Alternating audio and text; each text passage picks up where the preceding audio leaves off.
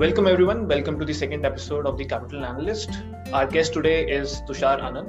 Tushar is the co founder of Cheferd Foods Private Limited, a Delhi based cloud kitchen that provides services under three brands Pizza on My Plate, Burger in My Box, and Delhi Salad Company. Tushar is a valedictorian from London School of Economics in their management program. Uh, after short stints at Uber and Deloitte, he started his own entrepreneurship firm, and he also serves as an angel investor at Point One Capital. Welcome to the show, Tushar. How are you doing? All good, Prabal. Uh, really nice catching up. Uh, it's been a long time and uh, it's been long due. Uh, congratulations on this new uh, uh, journey that you have started. the whole podcasts around multiple topics, and I hope you know all the podcasts fare out well, and it kind of reaches a wider audience, and they kind of learn from it, and then use all the things that they're listening to in these podcasts to enhance their entrepreneurial journey, their life, whatever they you know seem fit. Sure. So thanks a lot, Tushar, for those words. Uh, so let's uh, dive right in. So for the benefit of the listeners, can you first explain what exactly is a cloud kitchen? So uh, it's kind of a uh, the the word came into parlance. I think in 2016, 2015. That was the time when people started hearing about cloud kitchens, and uh, a lot of people in the US also at that time called it dark kitchens. So the kind of uh, the the real reasoning behind you know naming it dark kitchens was that it used to be in uh, not very run of the mill locations. It used to be in dingy locations, back of the alley. Uh, you know, places where a normal restaurant would never open up, places where customers would not find it easy to go park and you know order their food. And what this did was that uh, it, uh, a big component for the restaurant industry is always their rents. So most of the players, players in the dine-in space and the QSR space end up paying a good amount of rent wherever they you know take their premises. Whereas in the concept of a dark kitchen, the rent factor went down from an average 12% of your revenues to almost two to three percent. So that uh, seven eight percent saving kind of just uh, impacted the whole profitability of the operation. So that's why the dark and the cloud kitchen concept came into the uh, uh, came into normal common parlance. I think for cloud it was majorly because uh, it was like cloud centers that big companies have in on these uh, uh, countries in uh, Southeast Asia, wherein most of the backend work happens. So it kind of also stems from there, wherein you call it a cloud kitchen, something where the customers cannot go, but only the delivery boys can go pick up the food and then deliver it to the customer. So I guess the whole critical differentiation between a cloud kitchen, normal kitchen was the rent factor. Okay, great. Uh, so let's let's talk about how you ended up starting a cloud kitchen. So you plunged into entrepreneurship straight after your MBA. So how how did you come to that decision, and why start uh, a new thing, something like a cloud kitchen in the first place? So actually, it was it's a it's a funny story, but uh, just to correct you, I didn't do my MBA. I was doing a master's program. Mm-hmm. So post that, uh, a friend of mine whom I knew from school, uh, and I hadn't talked to him for four or five years, and he kind of we got connected at a party, and then he was uh, he suggested me this uh, new plan, this new business that he was about to start. So he kind of told me about it, and uh, I got a little intrigued by it. And then uh, you know the classic investor trope where you tell something uh, about some tell someone about something and then tell him that no it's not available now. Maybe you can try later. Maybe in the next venture i can let you in. So i think that trope was played on me and i uh, you know i couldn't get in at that time. Cut to i think two three months later i get a message from the same friend that uh, you know what one of my investors has backed out. So if you are still interested you can come and partner with me and uh, i think it was jan 2018 uh, if i remember correctly. And i was actually i had a six month break uh, because i was planning to go for an mba uh, uh, that year itself. So i was you know just thinking about writing my essays and my sops and then applying by the second deadline back in jan. And i was like uh, you know what? I think i should give it a shot. I should try this for a year. And if it doesn't work uh, i can go for an mba next year you know the max what i'll do is uh, you know i'll learn something. And at that time the investment amount was also not very huge. It was a very small ticket investment that we were kind of planning to do at that time. So i uh, i said yes to it. And uh, we started off uh, in jan 2018 and you know it I, I still am a part of the company you know almost four years down the line. I think two months uh, uh, in the next two months we'll be completing four years in this company so i actually never ended up going for an mba i never ended up you know the company uh, worked well and it still continues to do well. So it's just something that i got stuck in to be honest not something that i you know chose uh, very honestly. And initially i actually thought that this would some, be something where uh, it'll run for four five months and then you know we'll probably end shut shop and even if it runs very well i'll probably ask my partner to buy me out buy my stake out. And then i can probably venture out go for an mba or do something else.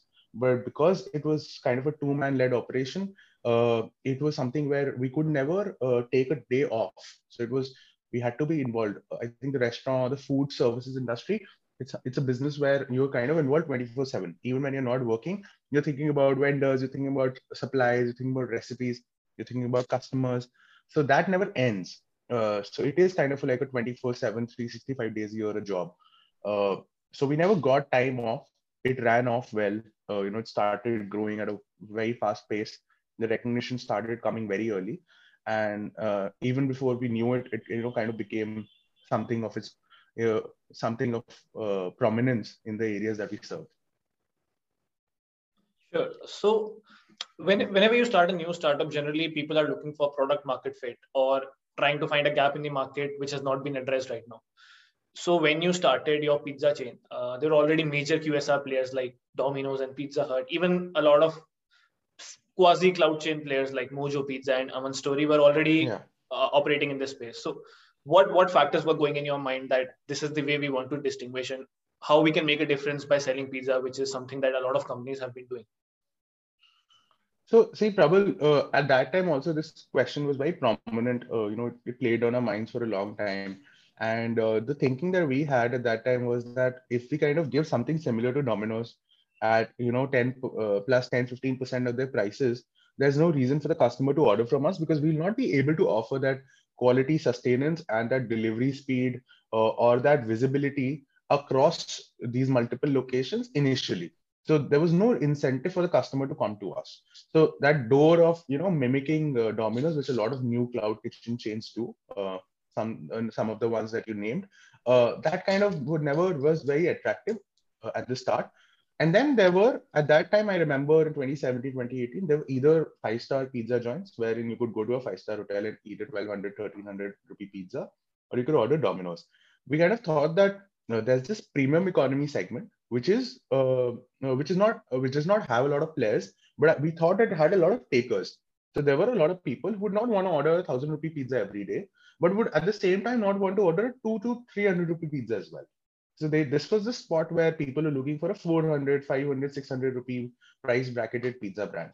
And that's what something we decided that, uh, you know, even if you see airlines for that matter, most of the times the premium economy, although the seats are less, it is kind of 100% occupied you know the economy seats might not be occupied the business class might not be occupied the you know the first class seats might not be occupied but premium economy more often than not is 100% occupied.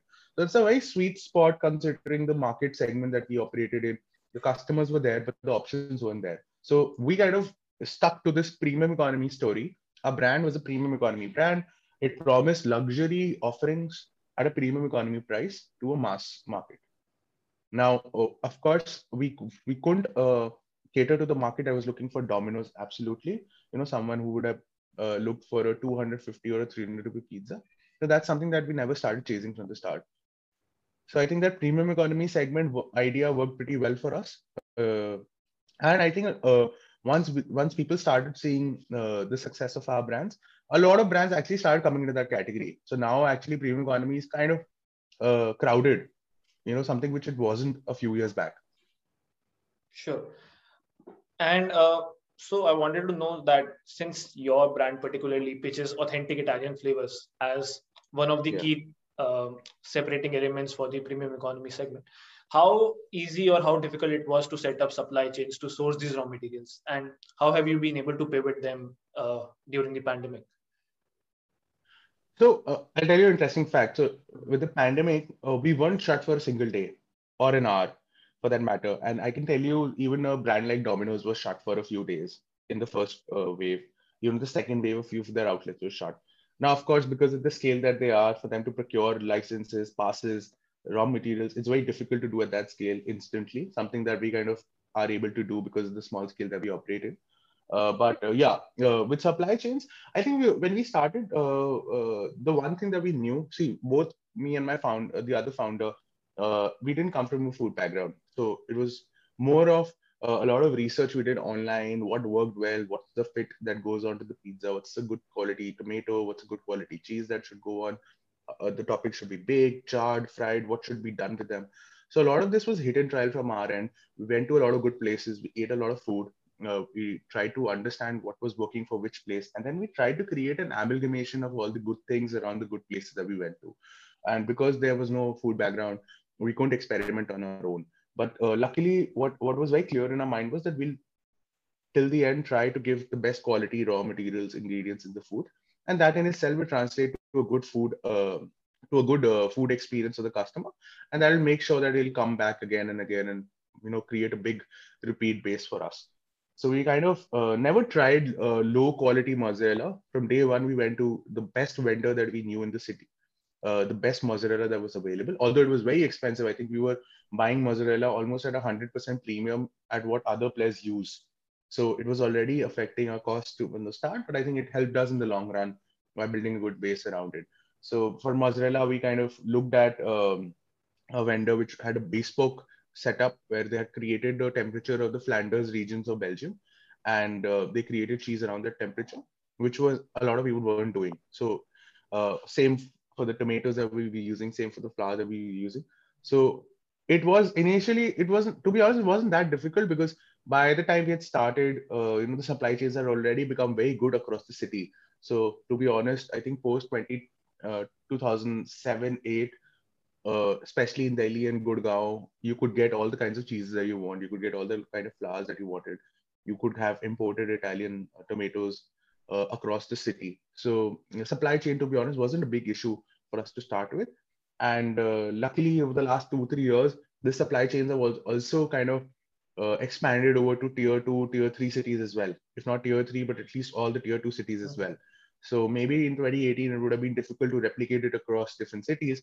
But uh, come 2022, I think it's a very easy thing to do across different cities. Okay, so so the way I see it, like there were three things going on. First of all, you were doing a business for which there were not a lot of previous cases to bank upon. It was a slightly newer field.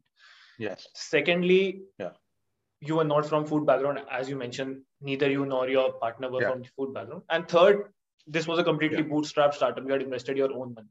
So given that yes. uh, these three risk factors, like what what are the kind of benchmarks you set for yourself to know that you are going in the right direction as a company and this is something that you can pursue? I see. Eventually, I think uh, whenever someone starts a business, I think the first benchmark that they have is that at least we get back the money we invested in. Mm-hmm. So if you put in, let's say, 10 lakh rupees as the principal amount, and you kind of get 10 lakh back even after a year or two, you kind of feel that, okay, I got my money back, but I lo- learned a lot of things on the way. So it was kind of, it's something like a learning experience. And anything that comes on top of it is just icing on the cake. So that's, I think, the benchmark that we had also set in for us that, you know, this is the X amount of capital we had put in. And uh, this is what we should at least try to get back as soon as possible. And anything above that is going to be, um, you know, just icing on the cake. Uh, calculations and everything. I think in the restaurant industry, in the food industry, what happens in Excels do not translate entirely in real life scenarios.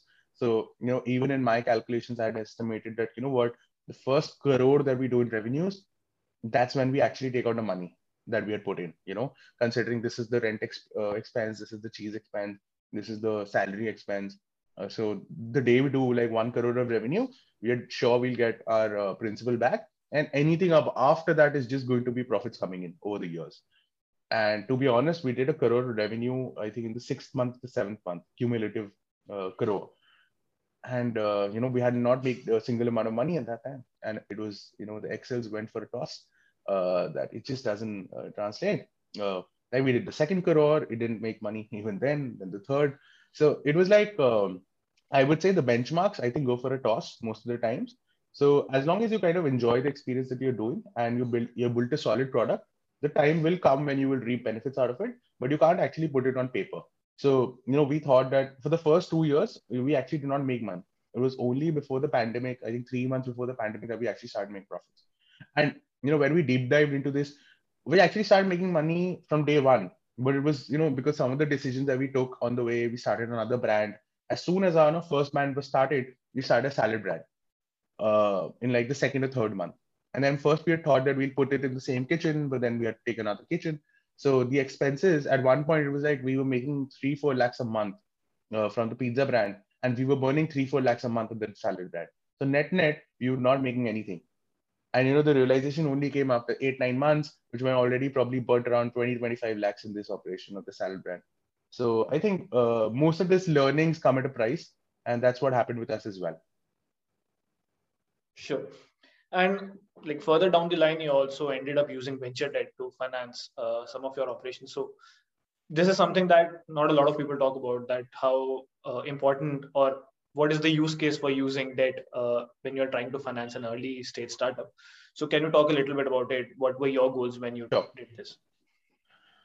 So uh, as a lot of uh, listeners here would know or not know that uh, now early stage companies startups they find it very difficult to get normal loans from normal banks out there. So uh, until unless you're a three year old company a bank would not even look at your file. Until unless you are profitable a bank would not even look at your loan application. So what has happened over the years is that a lot of NBFCs have cropped up, and these NBFCs are ready to take risks. Uh, their risk appetite is way more than a normal bank. Uh, although you know that's also because their interest rates are also almost double of what a normal bank charges. So you kind of end up paying almost a flat rate of 11%, 12% on a business loan.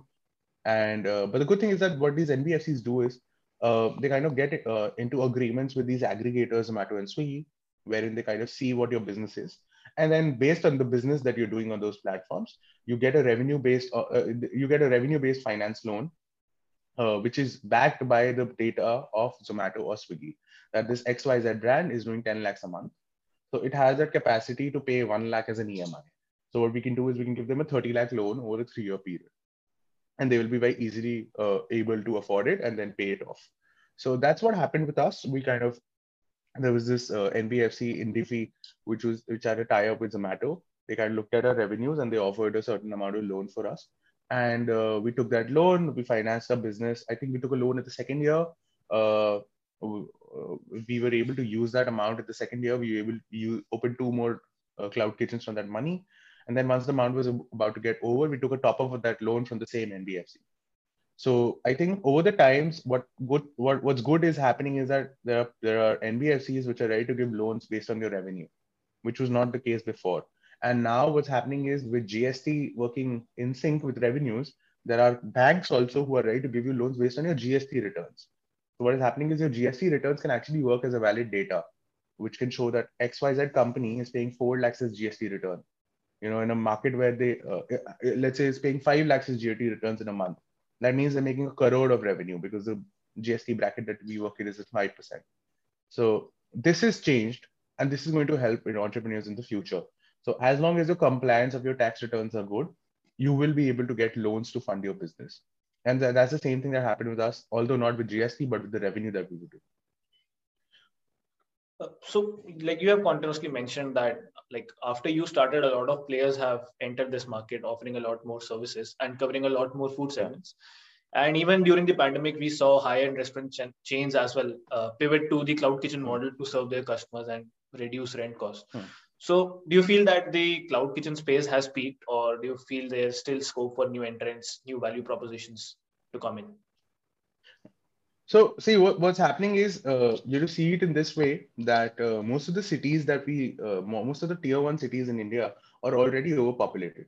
So they're not growing cities, right? The number of people living in them will remain almost the same. Will probably grow by a percent or two percent year on year, not more than that. But the kind of restaurants that are growing, I think it's at more than a ten percent, fifteen percent a year. So there's definitely an asymmetry between the you know the supply and the demand here and over the years what has happened is uh, from the same kitchen you open five brands. So what has happened is earlier if there were 100 kitchens in a night it can become 500 kitchens because from the same locations without even a lot of effort. And the whole industry kind of uh, um, and even the restaurant industry kind of during the pandemic looked at this side of the business where they thought that could, they could also have delivery only kitchens they could also have cloud kitchen brands and that would just be additional revenue coming in. So what, what, what has actually happened is that there is actually a big asymmetry between demand and supply and the supply side is actually increasing over the years the demand doesn't increase at that pace The only way for demand to increase in this market is that the people, uh, the customers that are ordering food, you know, their their their uh, velocity of ordering goes up. You know, so there uh, if they start ordering. So if you remember earlier, people used to order once a week. I think in 2013, 14, it was something that you did once a week. Mm-hmm. Uh, when the aggregators came in, people started ordering twice a day, oh, sorry, twice a week. Then I think over the years, uh, thrice a week, four four times a week. I think in COVID, people started ordering uh, five six times a week when they're at home. They don't want cooks to come in. So the only way for this to increase that, you know, eventually we reach a stage where kitchens are not even a part of a modern household. That you know, an ideal household would not even have a kitchen. Whatever you want to eat, you would order whether it's a home cooked style food, a normal a North Indian dish, or a pizza. Everything you eat, you order, and it comes in 20, 30 minutes. So what will that make is that from that, uh, you know, six years back when people used to order once a week, now a customer is ordering twice a day. So his ordering volume is 14 times a week. So that's the only way for the demand curve to go up here. And that is actually happening. So I think people average on an average now Indians order twice or thrice a week, which is a big change because on an average Indian ordered once a month. So one, I think only with this effect that the demand and the supply gap decreases, but it doesn't happen at a rapid pace. And you also have to understand that the attrition rate in restaurants and cloud kitchens is very high. So for every thousand that open up every year, there are at least seven, 800 that shut as well. So the eventual difference is just 100 or 200 that come in. Because not everyone can take the heat, not everyone can afford the losses, not everyone is patient enough to wait for a long time but yeah there, there's definitely an asymmetry there's always a lot of options for customers uh, the, the barriers to entry is negligible right uh, in a restaurant there are multiple barriers you know there are 20 30 licenses that you have to apply for there's interior work that you have to pay for. There are multiple things. So a lot of people don't actually get into a restaurant. But a cloud kitchen is barrier free. So anyone any day can come and start a new kitchen. So there's definitely asymmetry between the demand and supply. But uh, slowly and steadily the whole consumption basket is also increasing. So, you know, if if there were 10 billion dollars worth of orders in 2018, today we're looking at I think 20 billion dollars worth of orders and hoping that it goes up to let's say 100 billion in the next few years. But uh, when when we look at the total addressable market or the TAM of cloud kitchens or the restaurant space or even what Zomato considers its TAM, uh, it considers the entire urban space as a target addressable market in the near future. So, do you think that we have reached that point where tier two and three cities can become feasible options for cloud kitchens to expand, or there are still reservations against that? No, so to be honest, uh, uh, tier two and tier three cities are uh, are very lucrative because uh, the customer expects. So you have to understand from it from the customer's expectations as well. So a customer in Delhi and Gurgaon is exposed to multiple restaurants and multiple cloud kitchens. His taste palate has become more refined. So for him, even a good pizza would taste average because he's eaten a better pizza out here. Whereas in a tier two, tier three city, because these guys don't have a standard, uh, don't have a benchmark, you know, of having eaten at let's say hundreds of pizzerias, even a good pizza would taste taste very well for them. So in that sense, it becomes very easier for cloud kitchen operators to kind of uh, win that customer base compare, compared to a customer living in Bangalore or Delhi or Bombay or Gurgaon for that matter. Second thing is even because uh, you know the density is uh, of these cities is spread around a very small geographical area. It's very easier for you to open one or two locations and then serve the entire city. And uh, because there's not a lot of traffic, there's not a lot of congestion, the delivery times are also getting better and better over the years. So considering these plus points, uh, these are very lucrative markets. And i think there's just it's just a mere assumption that there's no spending power in tier 2 tier 3 cities. I think the spending power in tier 2 cities is very high. It's just that these people don't get a lot of options to spend at. Given a chance they would very happy uh, uh, they would very happily spend uh, money at these good restaurants that might come up so i think in the next few years the bigger transformation that you will see is a lot of options opening up in these cloud tier 2 cities I think Domino's, for that matter, also does a bulk of its business from tier two cities compared to what it does in tier one in tier one cities, we were now bored of Domino's. Whereas in tier two and tier three cities, Domino's is still a new, a novelty factor, right? It still has a novelty factor. It's a new experience for a lot of people.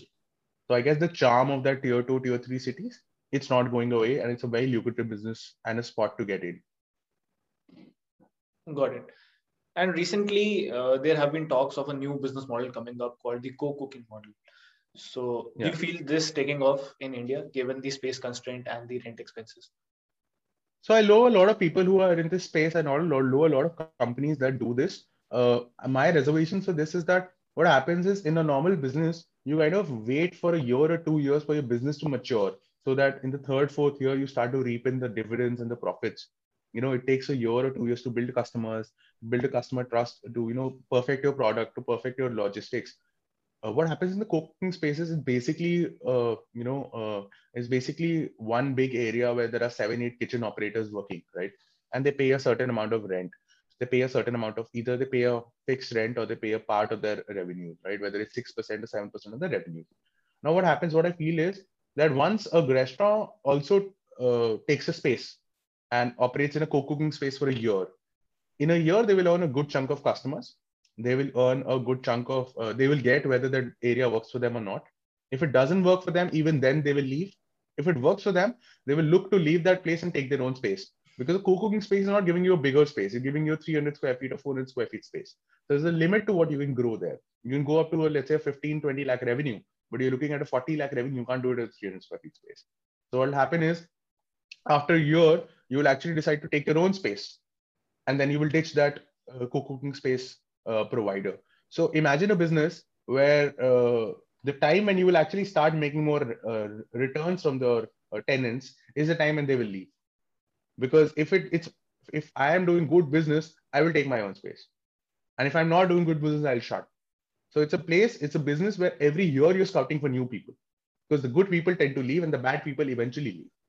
So in that scenario, I think it's not a very good model.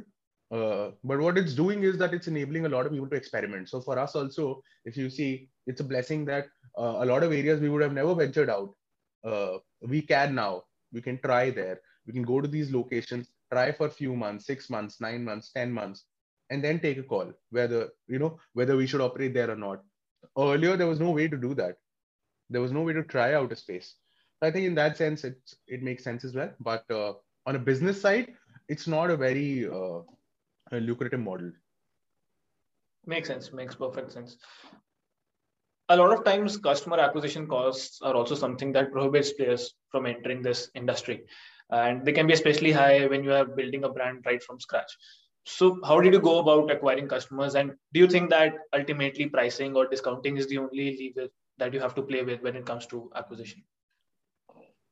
So, I guess uh, what has what has changed over the years is that uh, with the aggregators coming in pumping a lot of money so all the money that these aggregators pump in the market is also to inform the customers to educate the customers for their own sake. And uh, the aggregators actually give you a platform to market your brands. So it becomes very easy. So you know for me as a normal brand without a zomato and swiggy the only way for me to market my brand was to send out flyers or maybe use instagram at that time or maybe take up hoardings all of them would have had been expensive but you would have not known the direct result of it.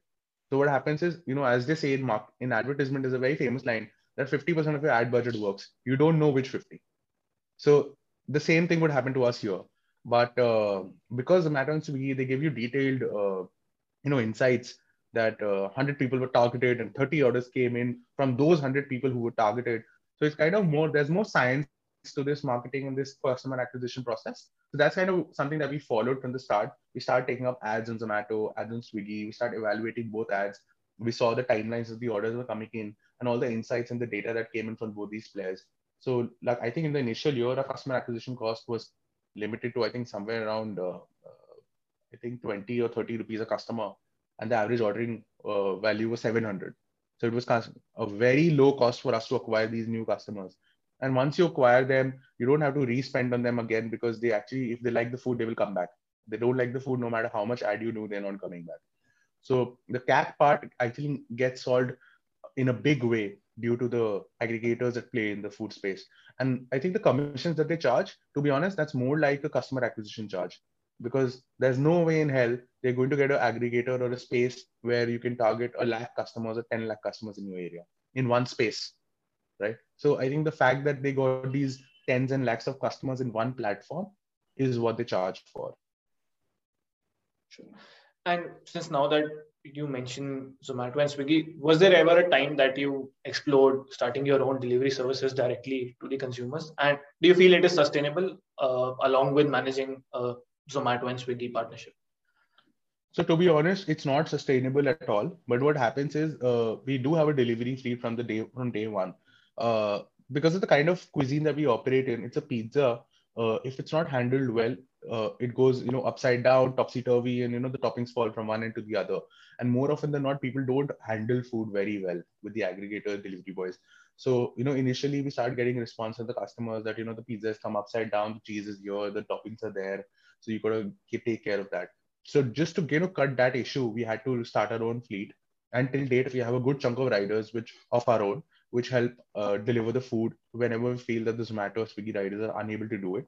And of course, they also kind of deliver the food for the direct orders that we get, whether it's on the phone or on, on our own website or on our uh, web app. Now, uh, delivering a fleet is expensive. Maintaining a fleet is even more expensive, and uh, there's and you have to pay them a fixed salary. You can't pay them based on the number of orders they're doing. So it's kind of like a fixed cost that you kind of burden yourself with uh, so as long as you don't have plans to create a large uh, chain operation, a large scale operation spread out of the city, there's no reason uh, enough to you know kind of uh, get a whole delivery fleet of your own. Till till the time you're looking at just two outlets, three outlets, it makes sense to just depend on the Zomato and. If the order comes, they will send a rider. If they don't send a rider, the order won't come. So on the books, you know, profitability side and the revenue cost side, I think it also makes more sense to not have a delivery fleet uh, if you're not doing pizza. Any other category, it's very easy. You know, they can carry the food even if it goes upside down. There's nothing, no harm that happens to the food. Pizza is kind of a critical category. Sure. And you mentioned that, like, while deciding your menu and deciding the raw material and the kind of flavors that you will be putting in, you went to a lot of places, explore, try to take out the best of everything. But I feel that this space is very fickle and it, it's the taste is completely subjective to the consumer and you never know what he or she is going to like. So how did you incorporate that customer feedback in your menu and what kind of experiments did you carry out? How did you go about it like preparing your entire menu range? So a very very interesting uh, question here because uh, see uh, you can't sell what you like because what you like might not be liked by others. You also can't sell what others like because there's no one thing that people like you know people i think with 10 people there will be 10 different variations for the same food that they like. And someone would like it more salty someone would like it less salty someone would like it spicy less spicy more tomato less tomato more cheese less cheese more toppings less toppings. There are multiple variations that can happen with 10 people as well.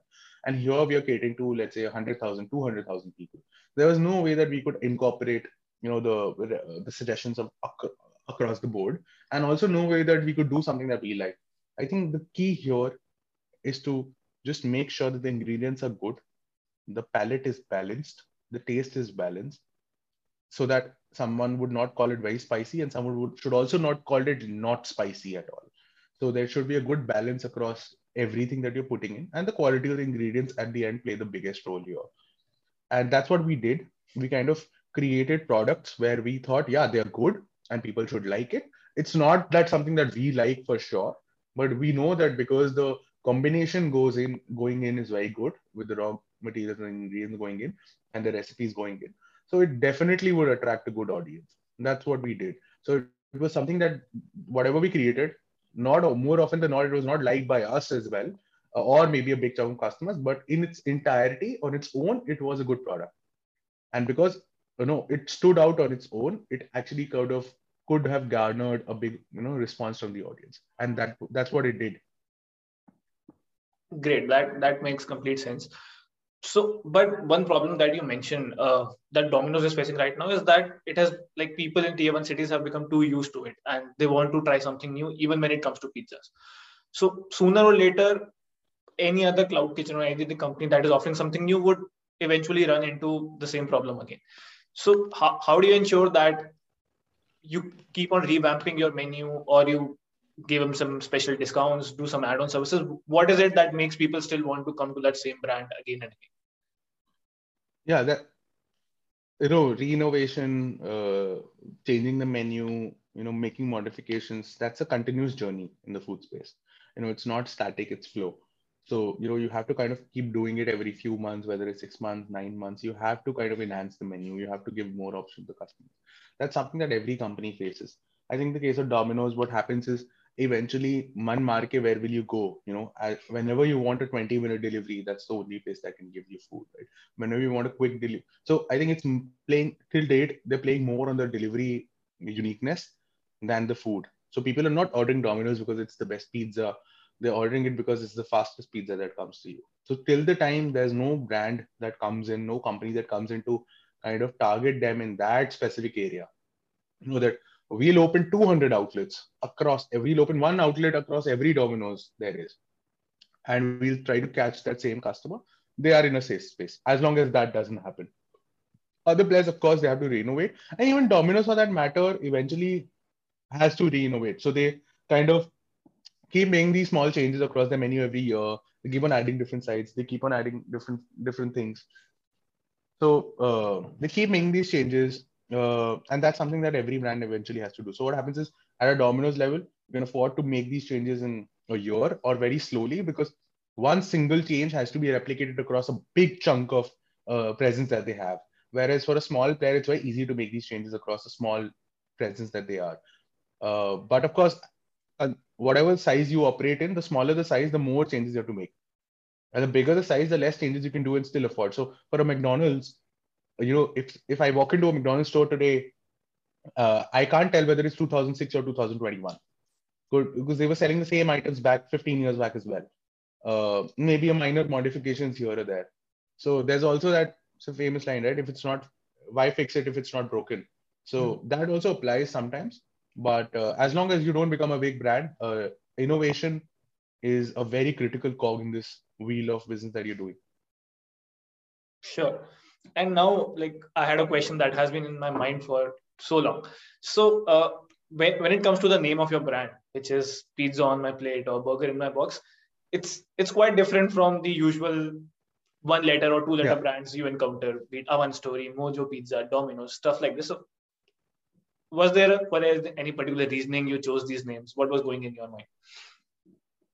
So actually, for pizza on my plate, before we started it, you know, we uh, spent in a lot of time deciding what should we name it. You know, we spent weeks, months iterating different name suggestions, uh, discussing, you know, throwing a lot of names at each other. Should we name it this? Should we name it that? And eventually, what we realized was, well, you know, what keywords play a big role in the online space. So when you want a pizza, you search pizza on that app right? so what we what we initial thought was that if we name a brand pizza on my plate, the pizza would uh, the suggestion would actually show us before most of the other players. And then we thought, okay, but if we want to do pizza, what do we go with? And then we just one day randomly, you know, brainstorming, and we decided, oh, let's call it Pomp, which could be pizza on my plate. And we call it Pomp most of the times, but for people who want to know what the full form is, it would be written pizza on my plate as well. So it serves both the purposes. It is a unique one-word name as well, and it also you know helps us in the search algorithm and it also is a full-fledged name at the same time it also signifies what we're doing and what we had done at that time was we created a box that actually had four plates on top so a box actually on the top part of the box gets cut there's a perforation so what happens you can tear down four plates from there and every plate is as big as a slice so, you know, whenever you're eating a pizza, you can take out, tear out a plate, put your slice and eat it there. You don't need to use cutlery at home or, you know, wherever you're eating it. So that's why the whole name was Pizza on My Plate because we were actually giving a plate inside the box. And then once that clicked, we thought it makes sense to also start a burger brand and call it Burger in My Box. Um, uh, we call it Bimbox. It clicks. Uh, it's a one-word name. It also signifies what we want to do, and uh, yeah, it also kind of worked very well with the customers.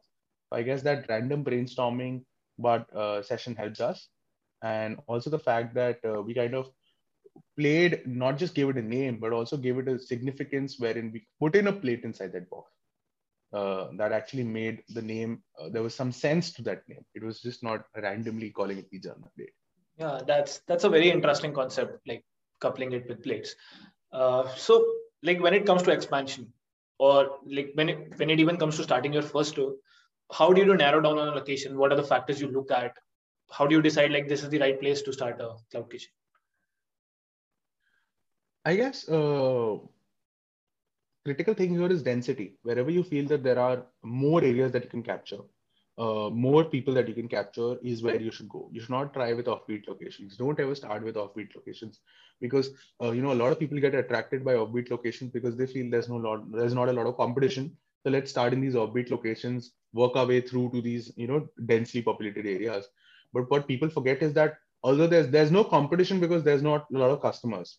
You know, both of them uh, follow each other. Wherever there's a lot of customers, competition will automatically you know uh, arrive so I guess the safer play here is find a high density area where you yourself might live, yourself might transact, yourself might eat and you know uh, uh, shop, and uh, target these areas initially. Uh, we realized that there was a sweet spot in South Delhi where we kind of got an area which was equidistant from a lot of densely populated areas.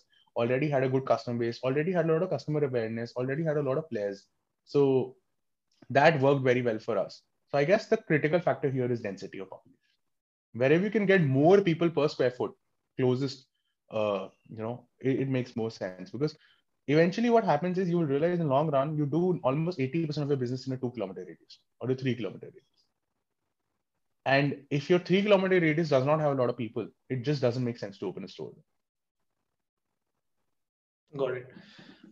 so like it's it's been almost i think yeah as you mentioned four years since you have been running this business. And recently you have also started working as an angel investor with PointOne Capital. So now that you have worked across both sides of the business uh, what are some things that you feel entrepreneurs get wrong uh, when you look at it from investment perspective and some things that entrepreneurs should keep in mind while raising money? So I guess uh, a lot of people today just want to reverse engineer a sale of their you know company or a fundraise. So a lot of people get into the space just to sell it at a certain point, right? So they kind of know that you know in five years time I'll sell my company at this valuation, right? And then they reverse engineer their way to that, right? So what they do is okay, uh, I will reach this benchmark, I will you know uh, get to this losses, I will not, I will compromise on the revenue, I will uh, uh, put a lot of money in marketing because I have to reach this certain benchmark and then I can sell my company. I think as long as you're not enjoying the work that you're doing, if you're not enjoying that space, if you don't have a passion to do that business for a long time, you should not get into it. If you eventually feel that this is not something you, want to do for five years, there's no reasoning for you to get into that space and raise money. Uh, and when it comes to investors, I think the environment has become so uh, open now over the last two years. There's a lot of money on the table. There's a lot of investor interest on the table every idea is getting funded. Every good idea is getting a lot of funding.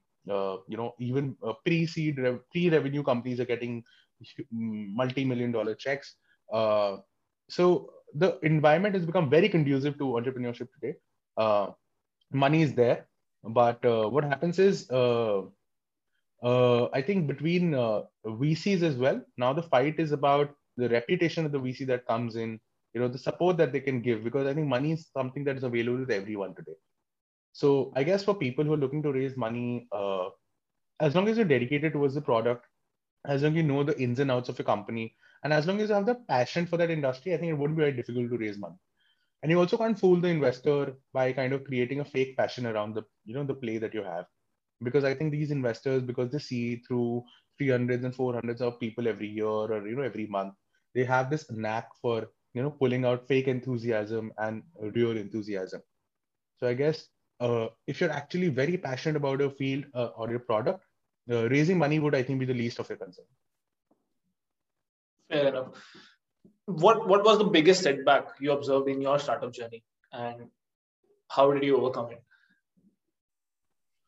Uh, I mean, there are multiple setbacks, uh, and I couldn't pinpoint one to be honest. Uh, there were a lot. There still are a lot. I guess uh, the biggest factor that we see is uh, the business that we operate in. Uh, we hire a lot of blue collar people. So what happens is uh, the attrition rates are always very high. So you get good people, you train them, you know, you like their work, but they kind of move on because they get, let's say, a 5% or 10% increment somewhere else. So what happens is, I think we have had setbacks wherein, you know, we've lost very good chefs, very good managers, very good delivery boys, just because they got a 5% hike somewhere else. So it's not a business where they kind of like stick for a long period. So I think when the first time when we saw this, you know, attrition happening, that was the time when we felt it was a big setback. But now over the years, we've seen it multiple times happening. So it doesn't feel like a setback anytime someone, you know, puts in their papers. But the problem here is I think good companies are built by good people, and good people are built over years. So what happens is that's something that we kind of miss here in this industry. We don't have a lot of people who stick for a long here. So as long as they don't stick for long, you know, you can't create big companies and you can't create, uh, you know, greater enterprises.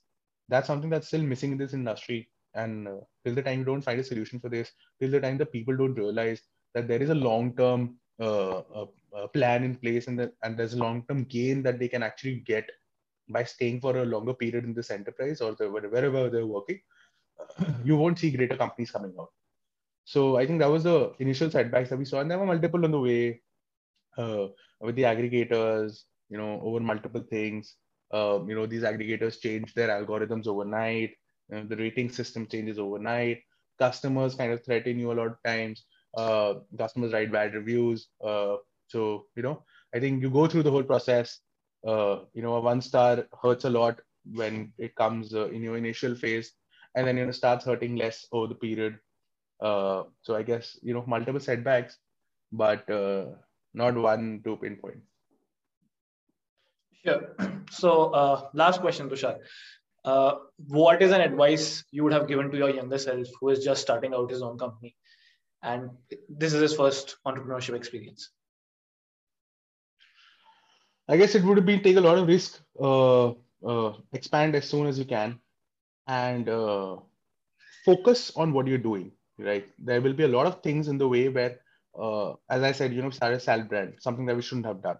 So it was like, don't try to put your legs in two boats, right? Then you will not reach your destination. It just makes sense to catch hold of one boat and you know uh, get it, sail it through uh, the river, and then you will eventually end up in a place where success awaits you. So I guess uh, the fact that uh, choose a core competency that you have, choose a product that you like to sell, create a business around it, and expand it. Don't try to sell or do multiple things at the same time. So if you think that your pizza is good, just sell your pizza across different categories. If you think your burger is good, sell it across different geographies. Don't start selling a burger, a pizza, and a salad at the same time. I think that was something that we would do if given an option today